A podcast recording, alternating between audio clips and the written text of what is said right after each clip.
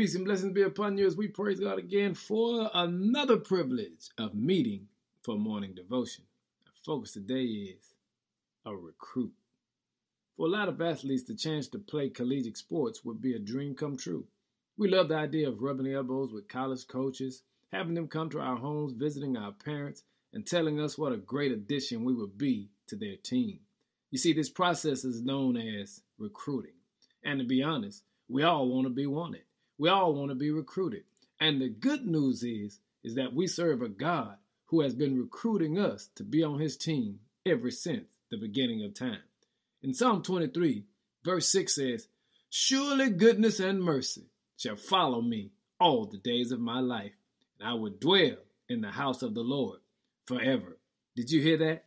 From the moment we were born, He, God, has wanted us to be on His team. He wants our gifts. He wants our talents, but above all, He wants our heart.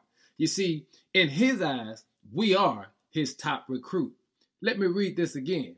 Surely goodness and mercy shall follow me all the days of my life, and I will dwell in the house of the Lord forever. Goodness and mercy are recruiting you.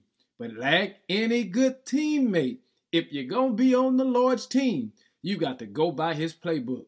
His playbook is the Bible. And family, I need you to take his plays and execute them today that the Lord can get the glory. Why?